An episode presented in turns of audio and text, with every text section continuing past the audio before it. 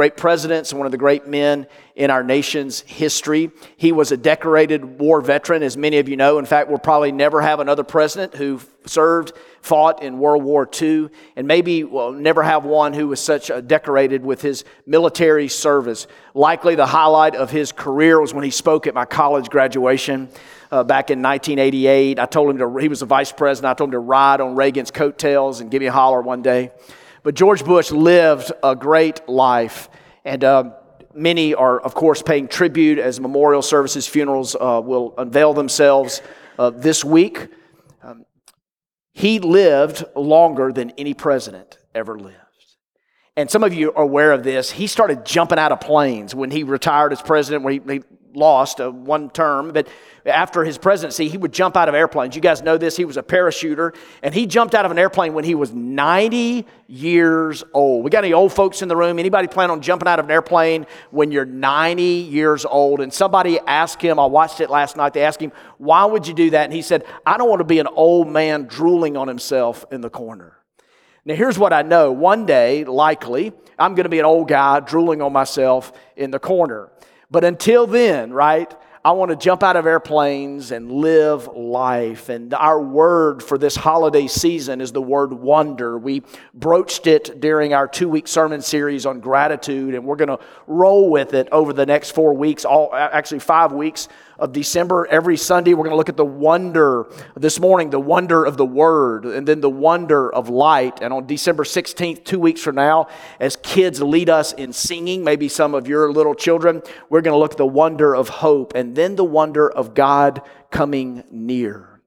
I made an observation this week. I was witnessing something quite uh, normal but yet spectacular a little boy received a gift. It was wrapped, and he was given the green light, the green light to rip into it. And he unwrapped this package like a little boy should. And in this package was a blue shovel.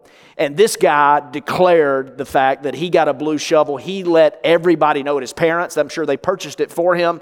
He let an older sibling know about it who didn't seem that impressed, and a younger sibling who was unaware of shovels and life pretty much. And he was letting everybody know, I got a blue shovel. Look at this blue shovel. I was an innocent bystander, and he shoved his shovel in my face. I got a shovel. And I couldn't help but think of the expectation and anticipation the potential, the possibilities, the awe, and the wonder. I get a shovel, I get to dig and discover.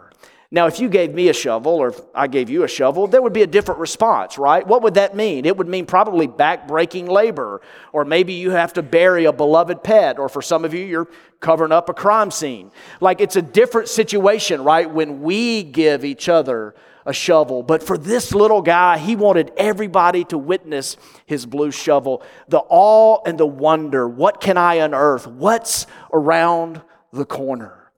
This is a time of year, if you're like my family, you have to watch several movies for it to be Christmas, right? To kind of capture, recapture the wonder. We need to see Home Alone, right? We need to see this guy, Kevin, in Home Alone. It's, it's not Christmas if we don't see him. But you fast forward to this real person, Macaulay Culkin, and this is him today. And we see this and we think, if you know his life story, what has happened? What's happened to him? And we, we sort of live with this vision of life that life on the screen, the, the vision that Hollywood gives us is it's something magical and we can marvel at it and we can make up the wonder. But then life gets real and we lose something along the way. You see, life has a way of beating the wonder out of us. I saw a, a cartoon. I got to share it with you. This is uh, if if if there was a modern Home Alone, you would see Kevin come, he'd come out of his room. He'd say, "Mom, Dad." Uh, he would text his mom, "Hello, I'm home alone," and then she would respond by saying, "Kevin, I'm so sorry, we just boarded, but I'll get off the plane and come right home." The end. Aren't you glad they didn't have texting in the early '90s when Home Alone came out? But there is, for real, there is something that happens to us. The awe and the wonder just gets beat out of us. Life does that, doesn't it? You get betrayed. You want something and it doesn't work out. There's a loss of something, or for some of you, more painfully, a loss of someone.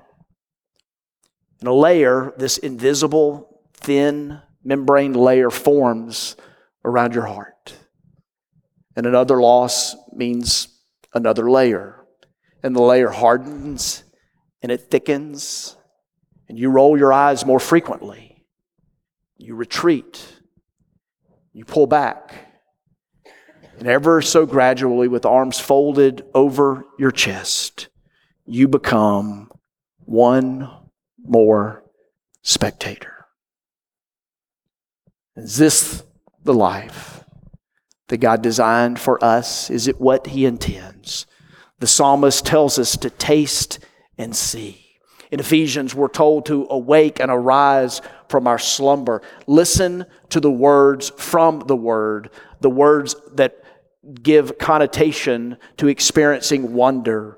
When Jesus rebuked the wind, it says the disciples greeted that reality with fear and amazement. When the women ran and found an empty tomb, they trembled and they were bewildered. When the women and the men waited in an upper room, 120 of them, for the Spirit to fall and the church to begin, it says that they were awestruck and perplexed. When Saul's friends on the road to Damascus witnessed him witnessing something, someone, they were speechless. So, to recap, fear and amazement, trembling and bewilderment, awestruck, perplexed, and speechless, the language of wonder this morning as we look at the wonder of the word. It's going to we are for in december going to be in john chapter 1 uh, a lot of churches are going to be in luke chapter 2 we're going to change it up a little bit and go to john chapter 1 now there are uh, many of you know there are four gospel accounts of the life of Jesus as a part of this best selling book of all time. Four gospel narratives. And some of you in university environments, you have learned that this is sort of, for some people, it's an axe to grind. We talk about John being written later, some 60 years later after the life of Christ, and there being some sort of disparity between the gospel narratives, and there is not. Okay, intellectually, let me be honest with you, there's unity, there's symmetry, there's beauty with the four narratives. And it's this way it's four different accounts. So think of it from this perspective. If you were to witness a movie, let's say How the Grinch Stole Christmas, and you were to sit down and watch the movie with three of your friends, so four of you see the movie How the Grinch Stole Christmas, and then you were asked to write about your account, your perspective, your emphasis on that movie, each of you would have a different account, wouldn't you? Uh, somebody may emphasize Whoville and the, the particular um, situation of the, the, the, town. Some would probably focus on Grinch and how his heart multiplied three times its size in one day. Others may focus on the roast beast and talk about what type of animal that was right? Some would maybe emphasize the small dog and the big sled or how the small dog was able to pull the big sled. These are different accounts, and the people, reasonable readers that were, would read your reviews, would not see the disparity, they would see the cohesion. And that's what we have in four of these gospel writers. Matthew probably emphasized a Jewish audience. We have genealogy, we have fulfilled prophecy. Uh, Mark uh, probably was thinking of the Roman culture there, and he talked about a servant meeting and ministering uh, to needs. And we see Luke writing probably uh, thinking of the Greek audience there and um, a sacrificial, sympathetic Son of Man he sets forth to us. And John, the gospel writer John, is an older guy. Uh, he's is, is probably grandfatherly. Uh, known as the disciple that Jesus loved. And much later, um, he writes, and he wants us to know why.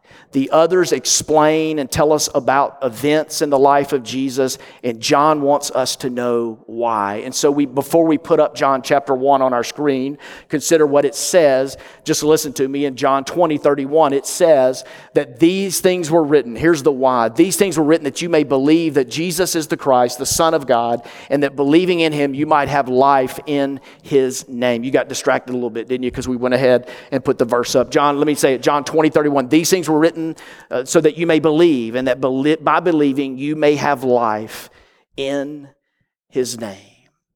Uh, years ago, I got a phone call about a man that I really loved and admired, and he was on uh, uh, he was in his last days, probably his last moment. And I got the call, and I, he was under hospice care, and I went to be with him and his family. And this was a man who served time in prison.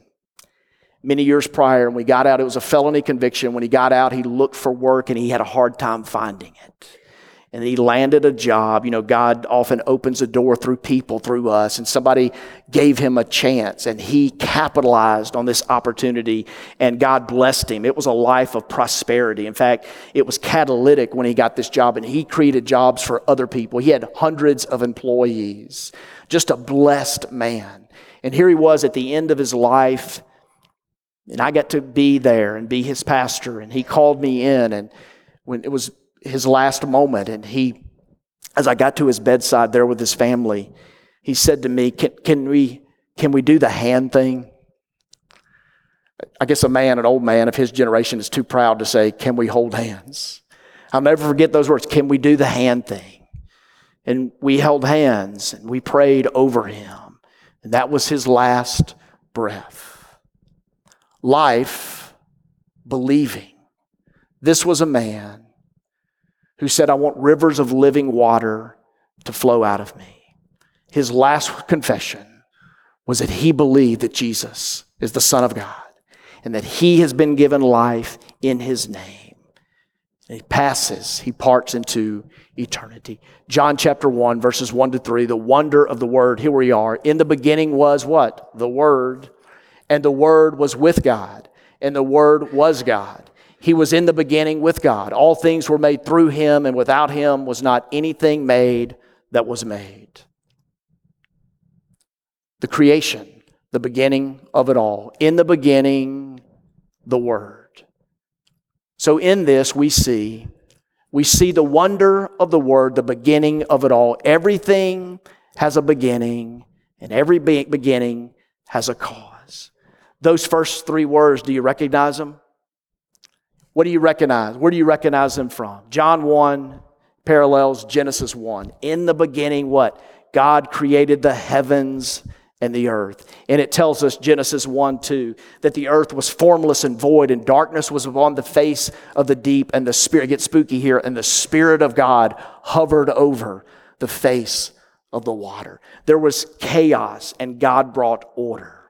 Darkness hovering over formless and void. And the creative God does that. He's done it for life in creating it, and He wants to bring that beauty and symmetry and order into your chaos as well. That's the creative God in the beginning. Everything has a beginning, and every beginning has a cause. John 1 harkens back, John does, to Genesis 1. I think also of Romans chapter 1. It says that God in his creation, and we can enjoy it, can't we?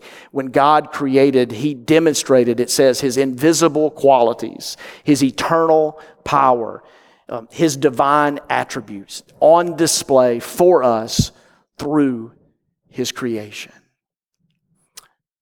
When's the last time that you marveled at the beauty around you? When is the last time that you learned about creation and it led to a, a well ordered heart and mind. Albert Einstein once said, and I don't want any angry emails here because I believe part of this, but Albert Einstein once said that, that religion without science is blind, but science without religion is lame. In other words, that idea from a, from a brilliant scientific mind is that science tells us how, it tells us what. But when God speaks, the idea there is that we would learn, we would learn why. A pastor friend of mine says that every ology falls under theology.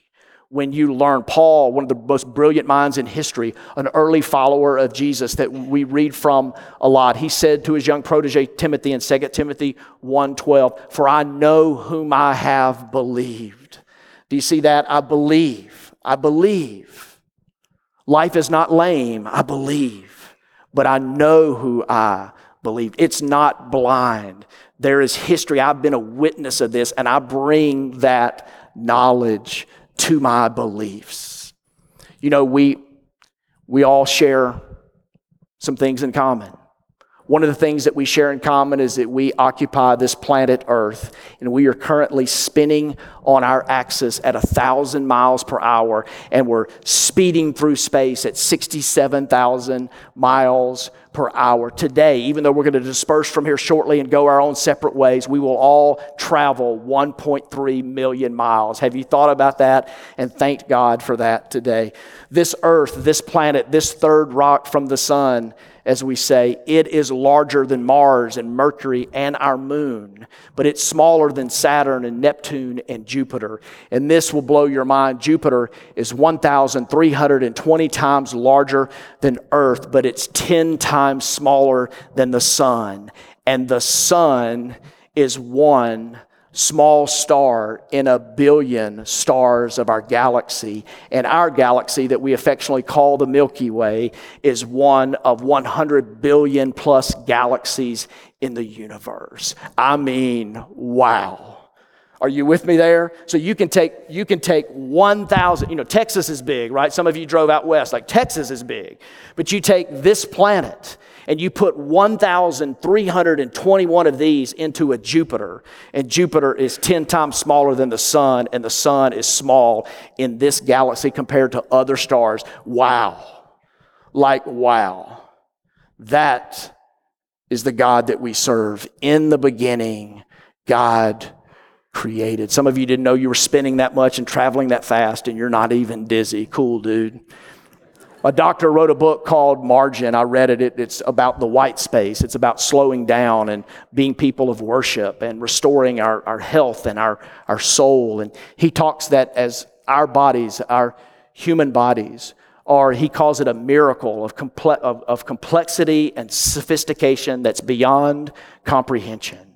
He says our heart beats and our and, and our blood circulates and our enzymes, our electrolytes catalyze and our enzymes do things and our liver detoxifies and on and on, all these fancy things. Too many doctors in the room for me to get deep on this. But he, sa- he says it's amazing the, the precision of the body and what it does. And you don't think about that, do you? It's automatic, it's involuntary. You don't tell your heart to beat, you don't tell your brain to think. Some of you should, but it just happens, right? Your brain has thought and intention, right? And your heart beats. It's automatic and involuntary. Reading and studying about us, about the one who created us in the beginning. God created and created you and I. And we are made up of DNA strains. And these strains in your body alone uh, could, could, they do stretch to the moon and back 1,500 times.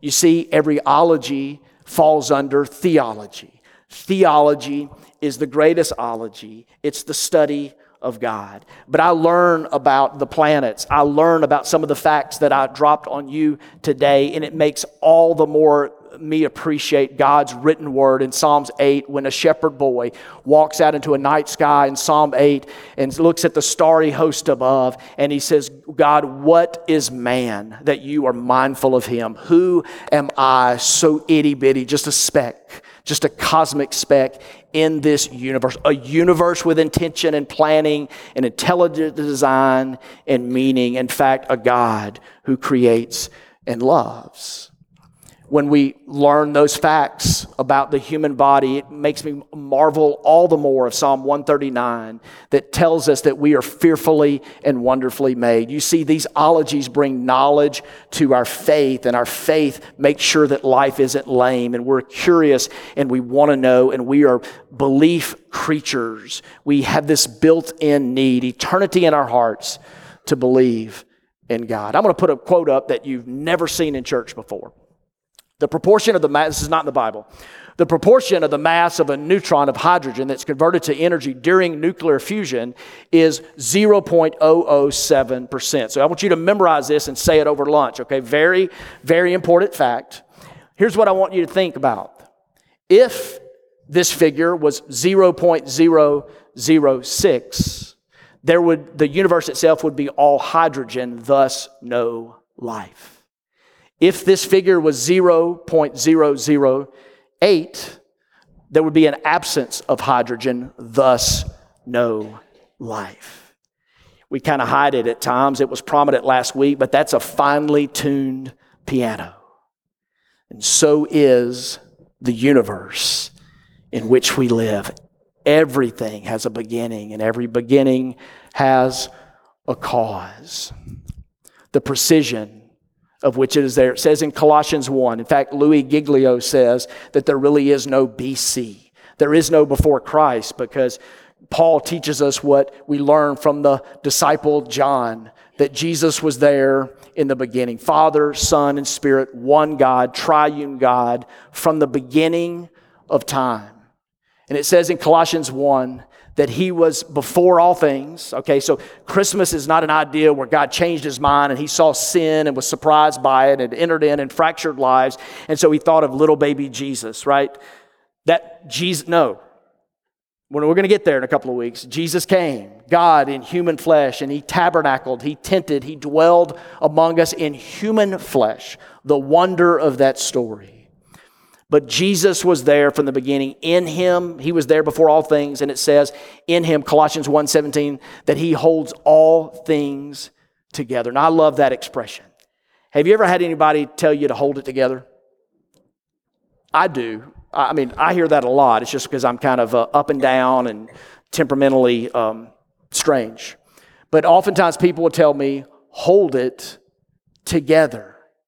Last night, um, a very evil man named Nick Saban, uh, running a totalitarian regime with referees beholden to him. He, he interviewed after a game, after winning yet another yawn boring SEC championship game, and he, he almost, almost showed a soft emotion. Not quite. You got to kind of use your imagination but he was talking about his quarterback who came in, who he benched last year, and he almost got emotional. And I'm sure the inner Nick Saban was telling the outer persona of Nick Saban to hold it together, right? And when someone tells you to hold it together, often we're thinking of our emotions or our composure or our career or our reputation.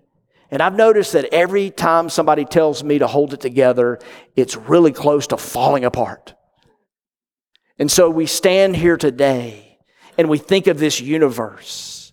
We think of nuclear fusion and we think of the distance that we live from the sun. And we think about the existence of a moon, listen to this, that propels the earth to tilt on its axis at 23.5%. How important is that 23.5? It's life or death. And so, with the precision of the axis, the orbit of the earth, around the universe, to carbon forms, to the strength of gravity. All of it says that this is being held together in unbelievable fashion. Scientists and scholars of religion and philosophy have referred to this as the Goldilocks zone. Not too hot, not too cold, but just right. And He in the beginning, the one who created is also the one who's holding it together. Hey, God, thank you for holding it together. Thank you that in the beginning we have the wonder, we have the wonder of the Word. It says this in Hebrews chapter 1 it says, In the past, God spoke to our ancestors through the prophets at many times and in various ways, but in these last days, He's spoken to us by His Son, the Word, whom He appointed heir of all things, and through Him also He made the universe. The Son is the radiance of God's glory and the exact representation of His being sustaining, here we go, he's holding it together, sustaining all things by his powerful word. After he had provided purification for sin, he sat down at the right hand of the majesty in heaven. We'll look at this in the next couple of weeks when we talk about God, the wonder of God coming near, the wonder of hope, and the wonder of light, and how that lightness, that light shines in our darkness, our dark places. But here we see this reality that every life speaks. Do you believe that? Every life speaks. Everybody's saying something. Think about it with me.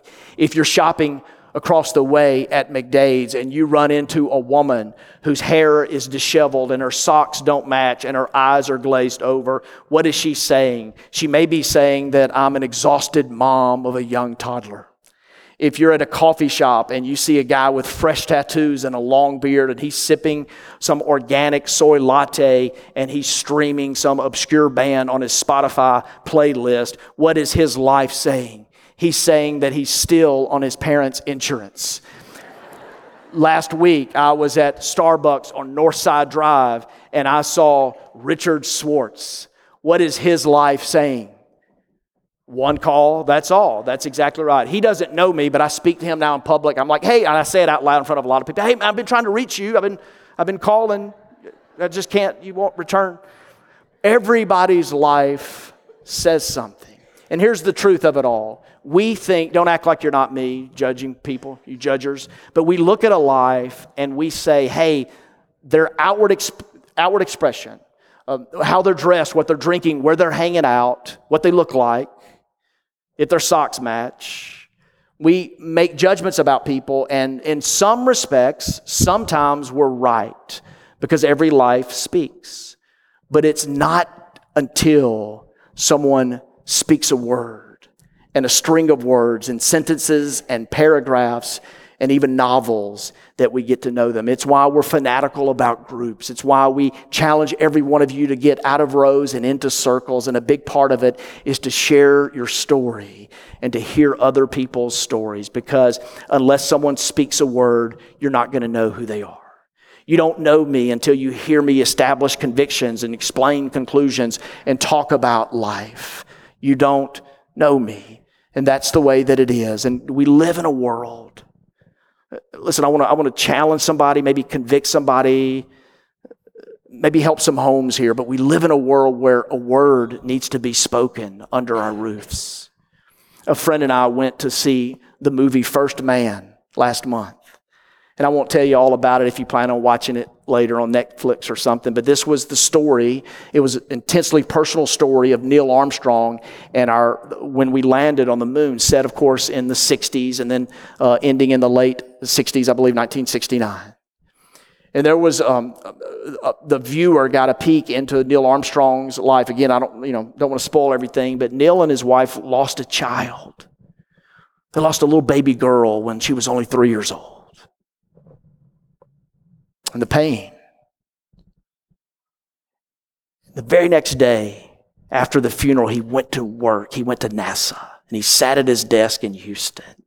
This was the 60s when men were particularly stoic, and his boss, his supervisor, says, do you, Neil, do you need, you need a day? You need a week? He said, No, I need to work.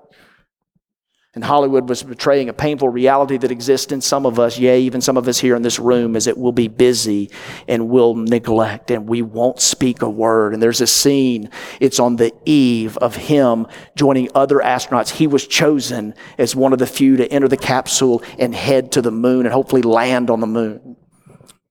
But there's a wife in their Houston home and it's dark. The silhouette of lights add to the scene the Hollywood version, but this wife is asking Neil, she's saying, honey, are you going to talk to the boys? Though they lost a little daughter, they had two little boys. All the more reason, right? Talk to them. He said, no, they're, they're asleep. She said, no, they're not.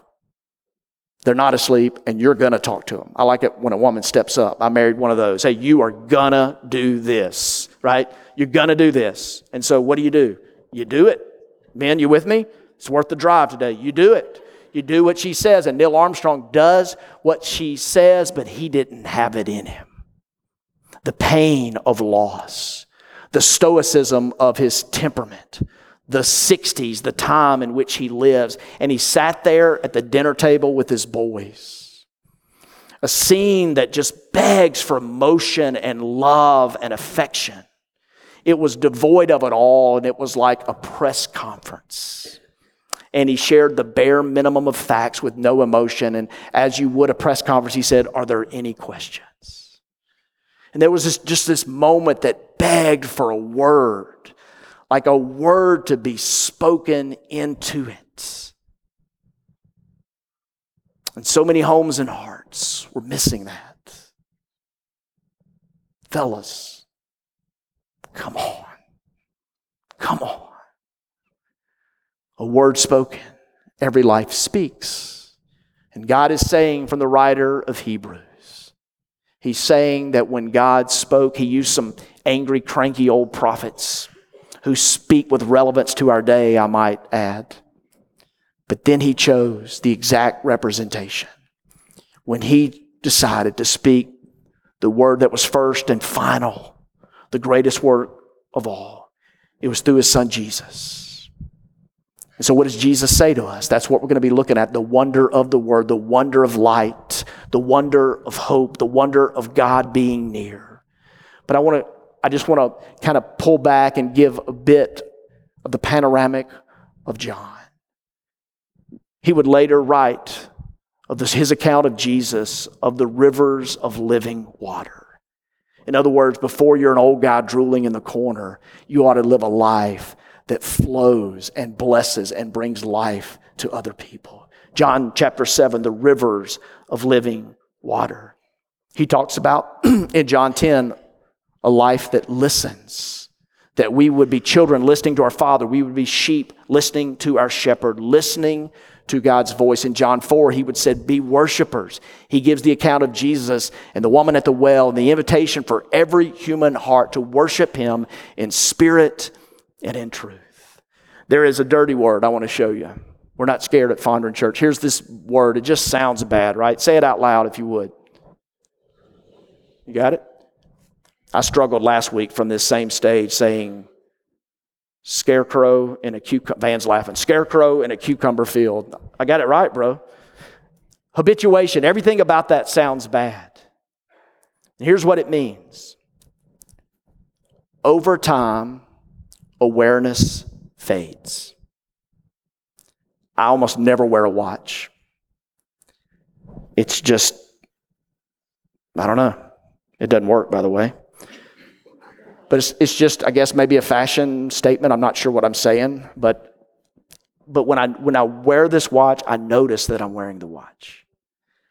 Some of you wear a watch all the time, and what happens? You don't know that you're wearing it. I was with a friend this week at his house with his family, and they have a dog that eats their furniture. I don't mean chews on their furniture, I mean eat, like consumes and digests their furniture.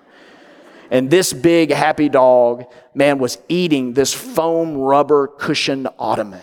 And it, it, occurred to me as I was talking to them about some serious life issues, I thought, they're really not aware of the half eaten foam rubber exposed ottoman. Like they're unaware of it. Why? Because as time passes, awareness fades.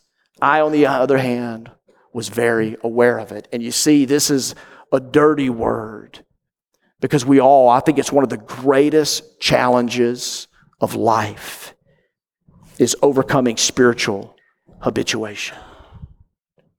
I use deception to get me out of trouble. I yell at my kids. I worry about money.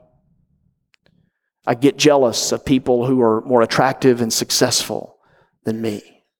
I pass judgment. We become, as time passes, we become, we, this awareness about us fades. So John talks about being worshipers. He talks about being listeners. And here's a strange phenomenon I've learned that Susan and I have learned in parenting. When we raise our voice to get our kids' attention, like we want the thunder to roll, we want them to hear something, they instinctively tune us out. It's a marvelous gift that God or Satan has given them, right? They just tune us out.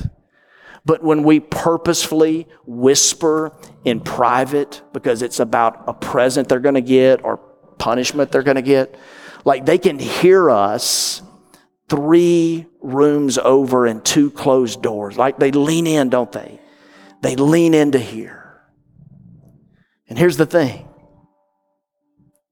I believe many times God chooses a lower voice, a gentle whisper so that we would learn to be better listeners.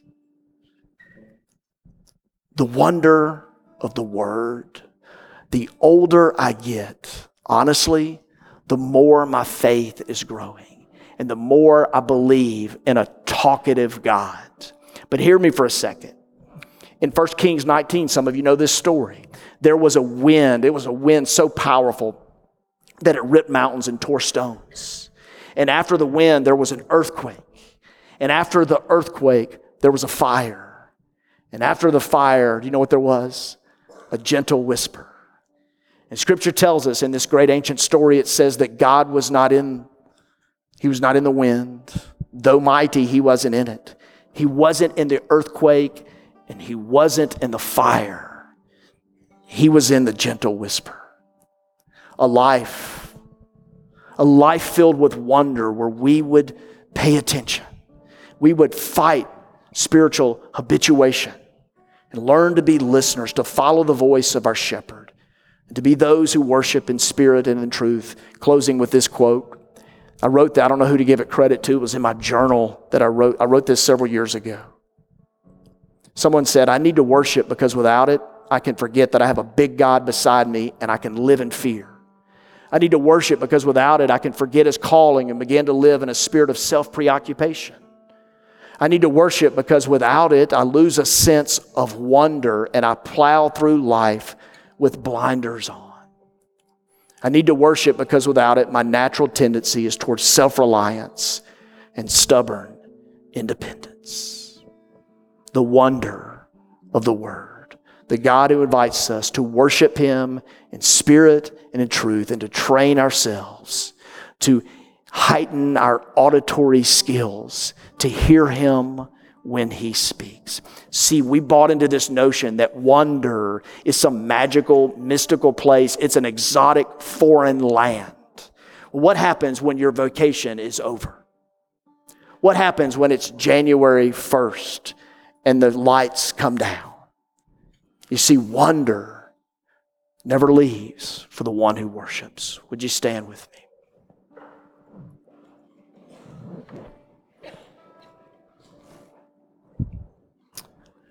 Would you bow your heads and we just have a few moments?